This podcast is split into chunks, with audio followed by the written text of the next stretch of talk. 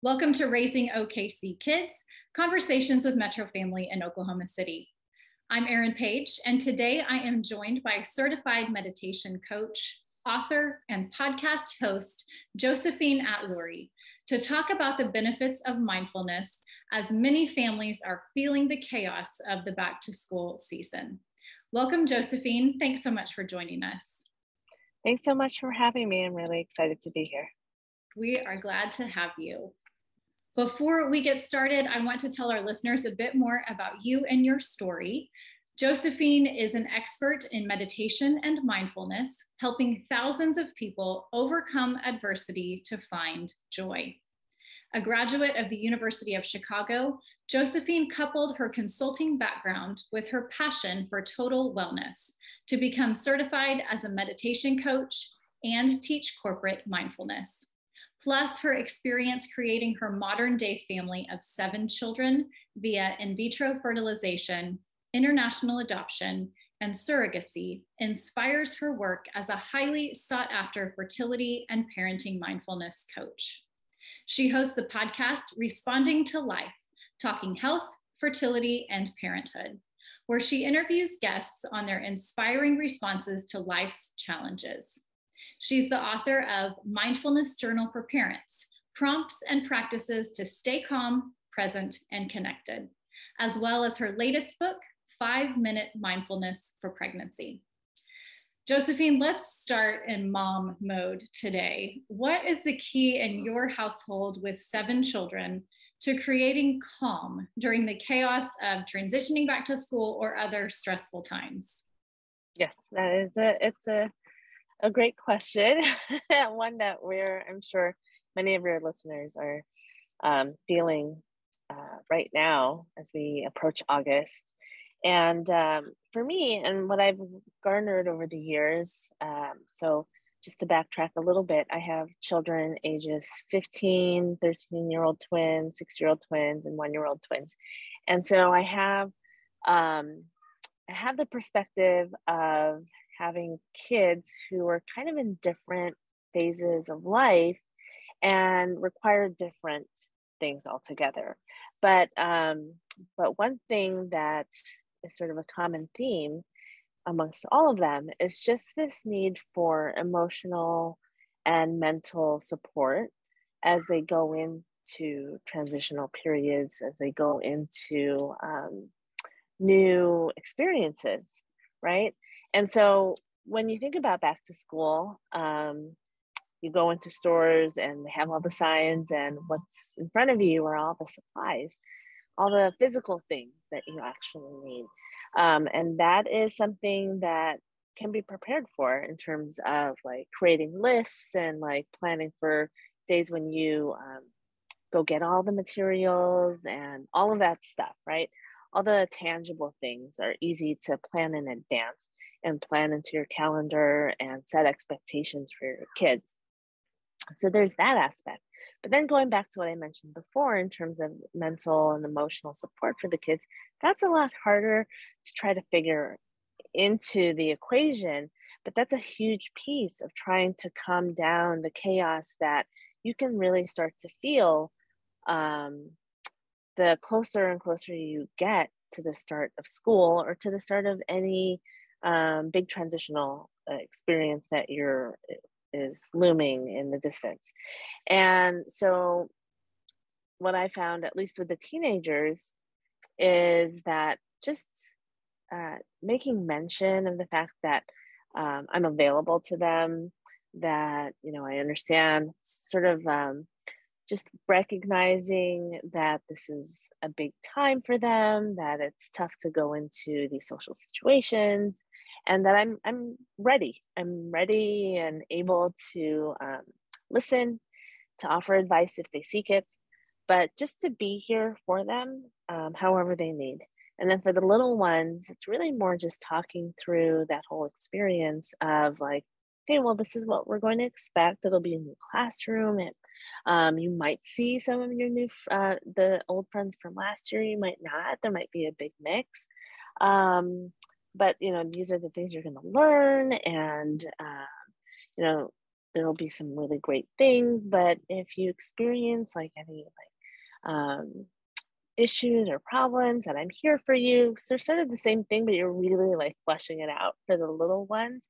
But at the end of all of that is really just this idea that that you're there for them in um, whatever capacity that they need and i think knowing that um, can really help them is what i found. It really helps the kids feel like okay whatever happens um, i know that i can go back home and that that's a safe space for me and that's a place where we can figure things out.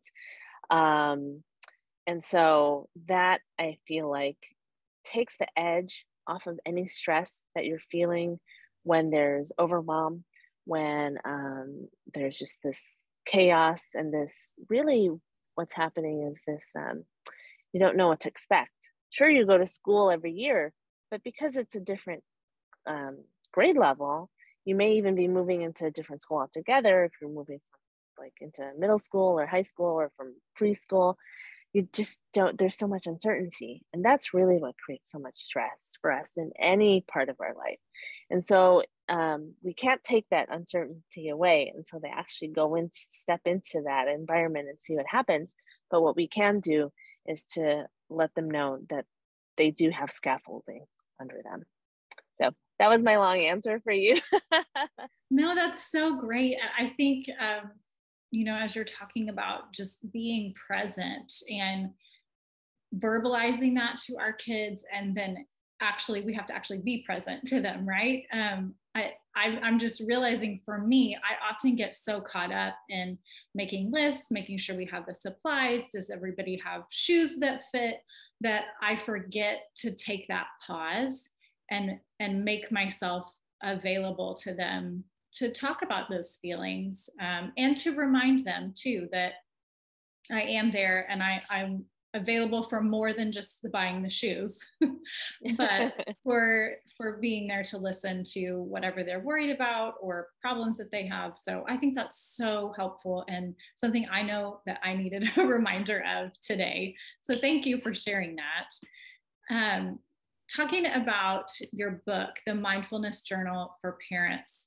Will you give us some examples of prompts or exercises you teach in your book to help families learn how to build mindfulness into our everyday lives? Mm-hmm. Yeah, I think uh, what would be helpful is just to just give a basic definition of mindfulness. Often people associate it with meditation. And while meditation is one of the modalities of mindfulness, there that's not all that it is. So if you just think very basically mindfulness is just awareness and presence as you just mentioned.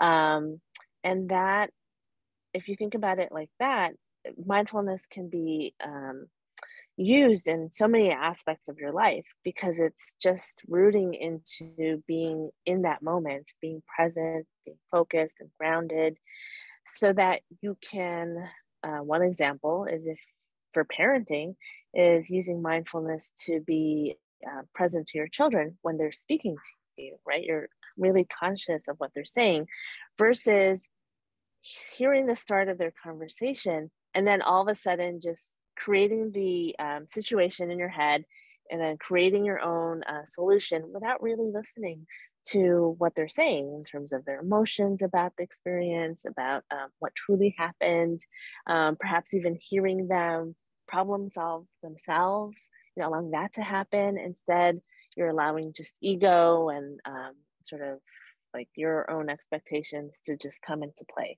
So, with mindful parenting, we're really just taking that pause, like you said, and um, so that we can just really take stock of what's happening. And so the best way, you asked for an example of an exercise, is to hit the pause button. And I like doing that through breathing exercises, for example, because uh, when you pause and you take a breath, you're offering yourself a moment of clarity. And it serves kind of many purposes. Um, it kind of slows things down because we're probably moving at really a fast rate. We're probably multitasking or probably doing so many things at once. But if you just hit the pause button and take a deep breath, then all of that stops. And um, and then at the same time, you're giving yourself um, you like um, you're calming your brain down really i'm trying not to get into the science behind it. But really that's what's happening because you're sending a signal to your brain that um, you're no longer sort of like stressed out if you happen to be stressed out um, or uh, anxious or anything like that. Instead that slow and deep breath is that signal to your brain that hey you know what? I am calm and so I can stop sending out the hormones that are um, amping me up. Instead, I can send out the hormones that will calm me down and will help me to feel present. And so when you take that pause, then you can gain perspective because now you have clarity. You have this moment of like, okay, now I can, like everything has stopped and I can see what's happening. So, to uh, your question, any type of breathing exercise will work for this. Um, in my book, I mentioned several different kinds because there's so many different ways to manipulate our breath. And um, this can be done as parents, and it can also be done with our children. It's a great strategy to teach them um, to do it at any age that they can do at home, but also when they're at school, like if they're taking a test or if they're having um, maybe some issues with friends or some social situations and they don't know how to um, like handle all of this influx of um, emotion. If they can just pause themselves and take some breaths they can really just start to get back into their body and feel grounded. And so we can show that to them like tell them how to do it but at the same time it's always better if we can just model it to them. So when we're experiencing like if we're in carpool and we're experiencing road rage instead of um, like getting all worked up we can show them that like we're breathing because they're always paying attention to us no matter what age they are. They're taking these cues and they're seeing well okay this is how mom and dad this is how they're reacting to the situation. That is what's appropriate it seems like. So like that's what i'll be doing in the future. Whether they realize that that's what's happening in their brain or not that's um, what they're noticing. And so if we can uh, as often as possible um, just do these things ourselves and and really like make a point of allowing them to see this um, it benefits everyone. And so those that's um, an example of an exercise. Another thing is expressing gratitude. It's another way of allowing us to really hit the pause button and reflect on what has happened in our day. Uh, one way to do it is at the dinner table you know, um, having giving everyone a chance is a great way to hear about how everyone's day has gone. Uh, and if you can't get together for for mealtime as a family, then another way to do it is at bedtime, when you're tucking everyone in, or when you're just saying goodnight to everyone. Just a quick hey. Um, what are you grateful for? And it doesn't just have to be gratitude. It can also be like, what are you grateful for, as well as was there anything in your day that wasn't so great? Um, because it doesn't always have to be positive. It can be like both things can happen in a day. Um, you know, we can be appreciative of something, but then there can also be sucky parts of the day. And I'm here for both of that, is what you're telling them. Um, so that's an example of, of like different ways of being present. And so, as you can see, like there's so many different ways to be mindful. It doesn't have to just be meditation. It can be um, sort of a reflection, like a verbal reflection of gratitude, but you can even take that into like journaling where you just write it down. Um, and then it can be these like actual uh, breathing exercises. Uh, so there's so many different ways of being mindful, but I find that those applications are perhaps um, the, the, easiest entry points if you've never done mindfulness before, uh, because we're always breathing. So it's something that we all have to do. It's just a tiny tweak. And then um, these are moments when we're speaking to our kids anyway. So throwing in gratitude, all those things, um, isn't such a hard thing to weave into our day. That's so helpful. And I will completely admit that I have been skeptical of whether pausing and breathing really works. And especially through these last pandemic years, we have made a lot more use of breathing techniques in my household.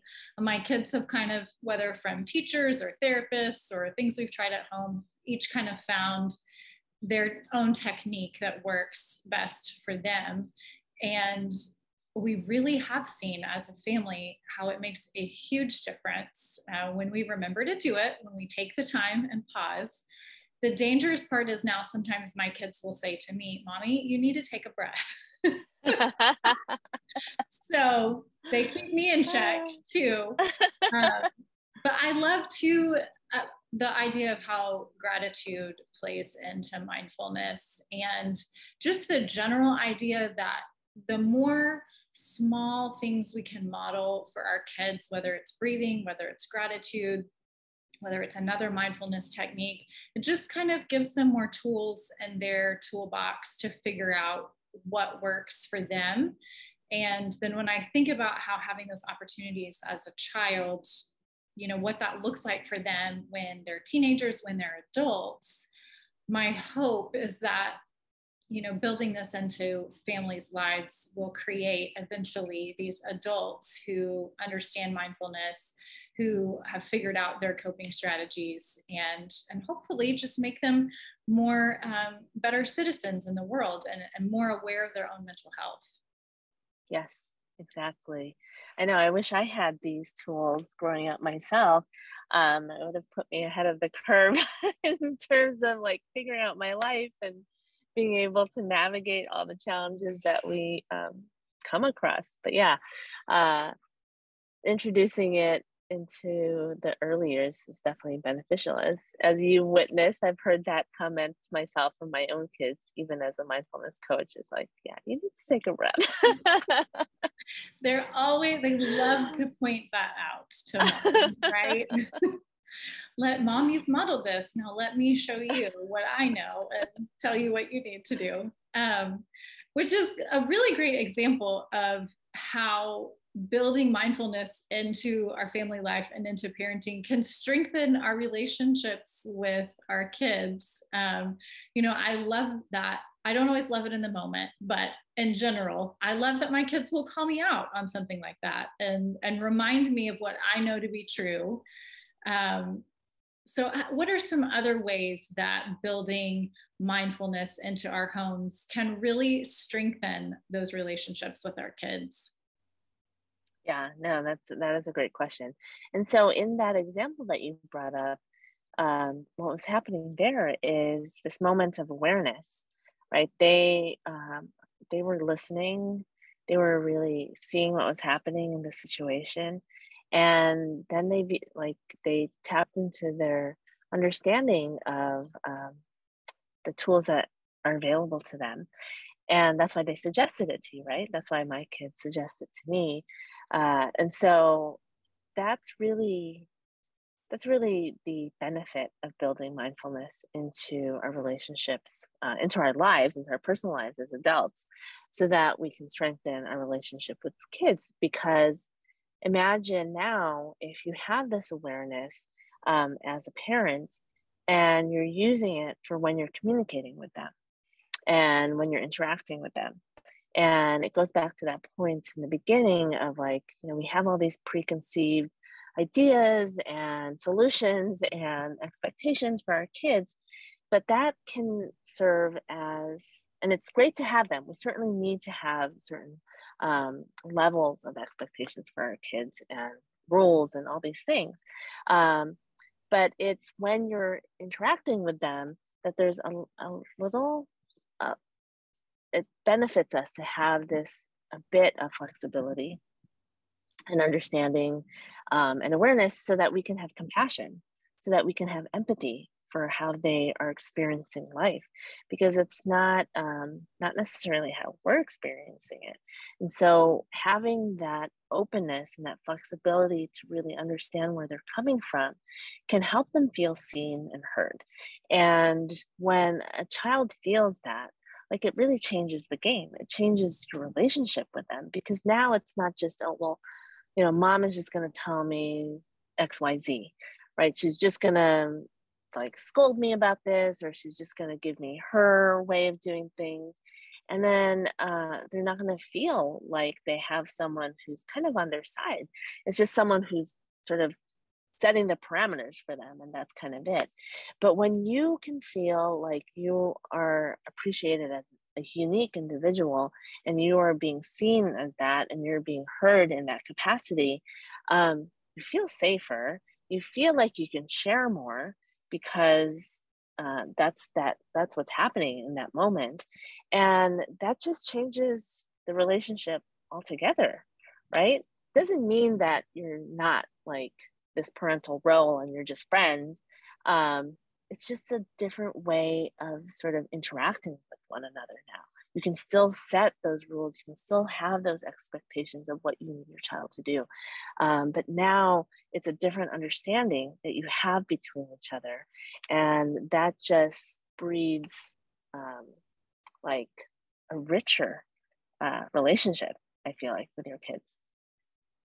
And hopefully sets them up for success in the long term too. I have to remind myself of that a lot like if I'm just dictating everything my kids do across the board and not giving them any opportunities for flexibility or to push back, um, then what does that look like when they're adults? You know, I want them mm. to be people out in the world who um, are making their own decisions, who know how to make good decisions, or who know how to fight for, you know, what's good and right. Um, but the painful part is to raise those kinds of kids, I have to let them do some of that at home. They have to practice on me. Um, so that's such a good reminder um, that it really can enrich those relationships with our kids so much. Um, so thank you for that. That's so helpful. Um, well, I feel like I'm admitting all of my failures today, but that's okay. Um, I'm, I'm good with that. Um, one of the other things I really struggle with, even knowing that, you know, I need to stop and take a breath, even when my kids remind me, is staying, being able to stay calm when my kids' emotions are running really high. And then, you know, generally what happens is we both are, we just exacerbate each other. And so then we both explode. So, how can we as parents, how do we force ourselves to stop and, and pause and take that breath? Um, so that we can stay cool when interacting with our kids during those high stress situations. I'll make my own admission here of guilt is that um, I myself, even as like a trained meditation um, teacher, have those same moments with my kids where I'll just lose it. It just is like it just hit a breaking point. Um, but the beauty of all this is that, and it sounds like with yourself, is that we do still have this awareness. So we're seeing this happen. Um, and then it just comes down to like making that choice of, well, in the heat of the moment, what should I be doing? So, one technique that I have found, um, or that I have sort of created um, a way for people to remember, are the four P's and we've already talked about two of them. So it's um, first was pause, and then we take perspective, and then we can pivot, and then move into presence. And so the pause can be something like that, um, that breathing technique. So your child is freaking out, okay, and you can feel yourself getting pulled into it, right? Um, whether it's at home, it's worse if it's in public, and you're you just they're they're just going right and you kind of are like getting upset yourself but you're also like get, getting pulled into it and you don't know what to do.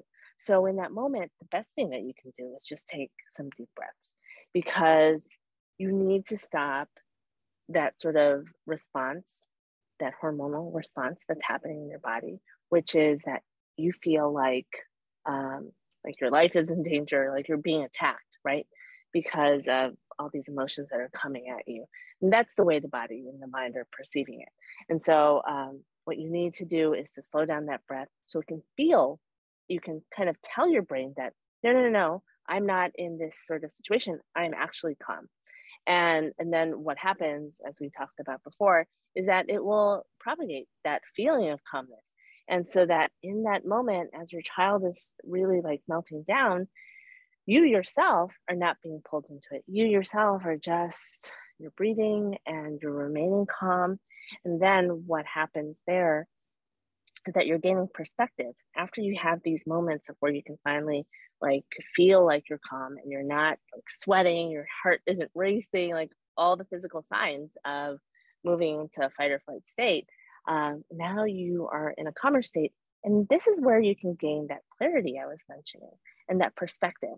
And now you can kind of start to like really understand and listen to them. And here, like they're probably going on, it depends on how old they are. If they're just like too little, they're just crying about it. But as they get a little bit older, they start talking and sort of now, or maybe not even crying, but just maybe shouting about the whole thing.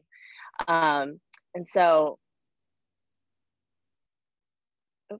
and um, so what happens there is that um, you can gain this this perspective and see where they're coming from.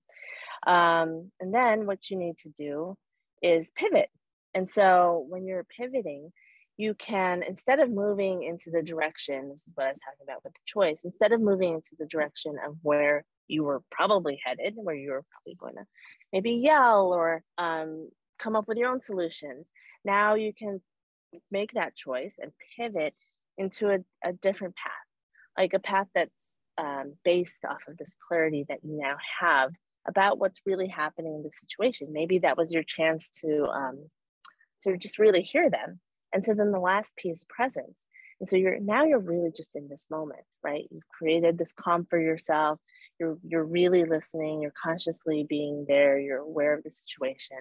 Um, so now you're grounded in that moment and so then now you can interact with that person. Hopefully they have like calmed down and if they haven't then this is your chance to sort of help them along with that or else if nothing else if they're just really just um, over the top um, you can just be there for them offering them hugs letting them if they're older letting them um, just express whatever they need to get off their chest.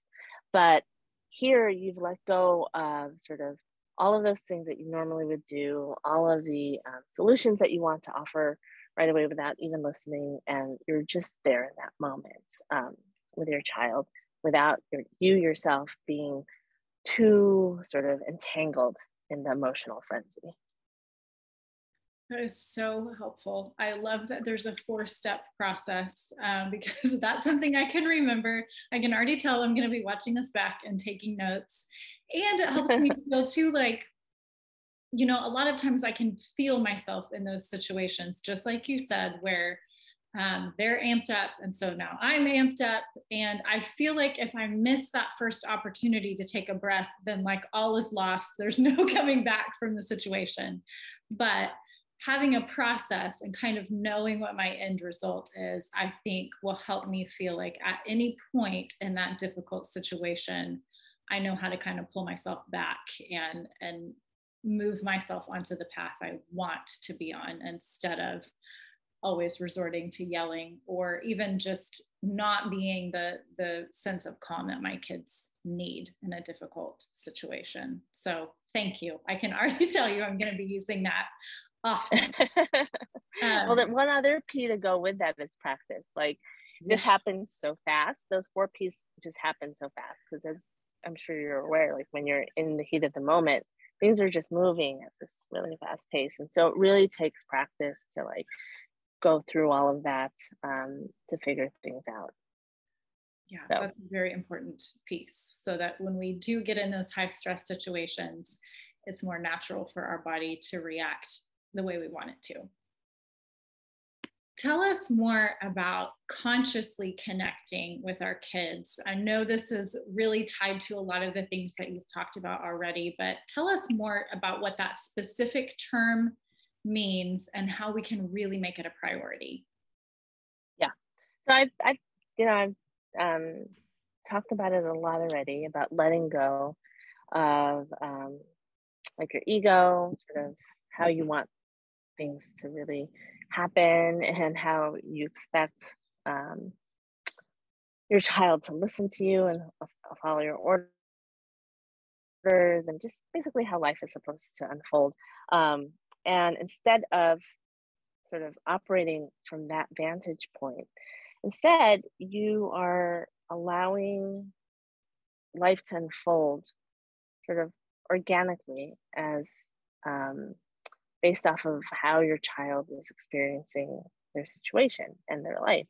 And it goes back to that idea of um, being able to be present for them, being able to really uh, be aware of yourself, but also be understanding of where they're coming from. Um, and so that's really what conscious like parenting, sort of like a brief overview, is all about.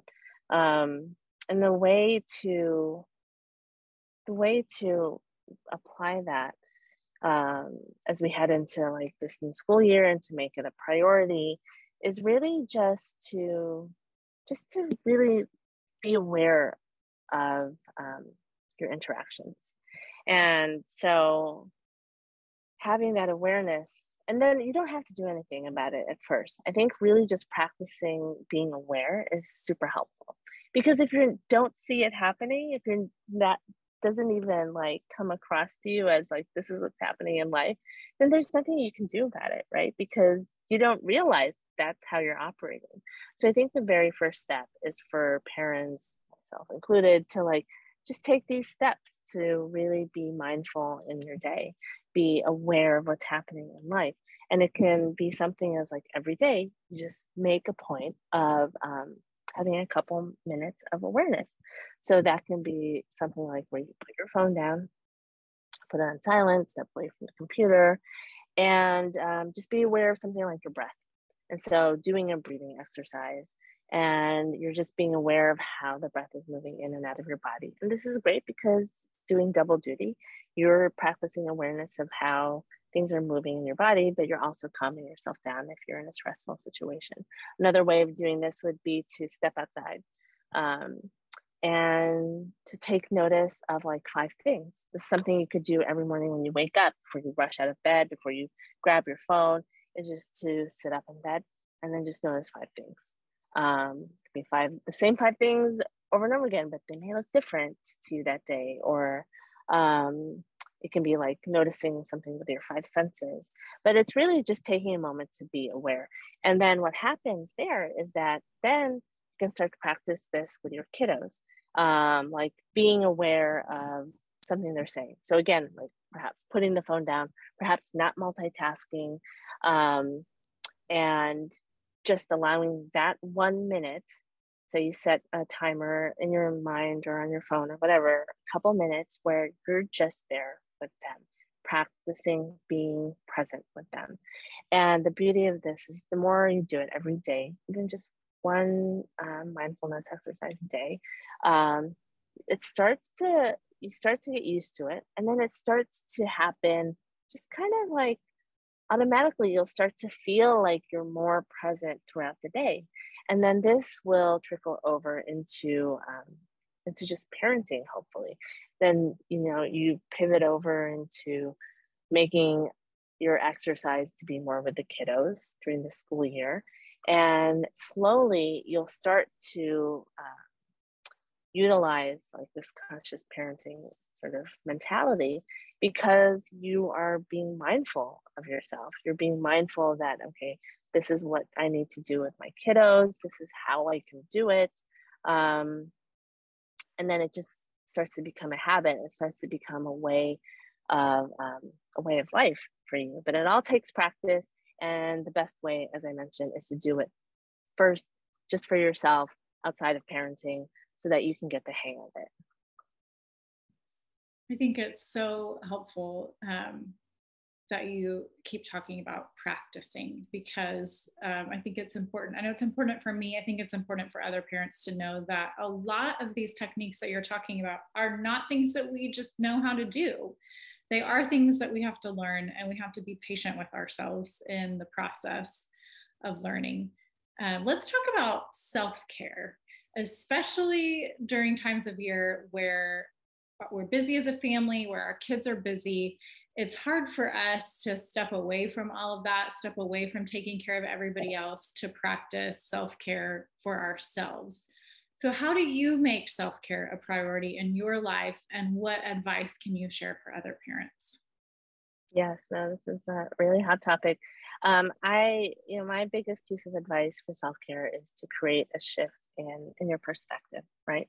So, if you view self care as something that's like like lower in your priority list, um, if you view it as something that's like borderline selfish, uh, then it's not something that you feel like you can do, right?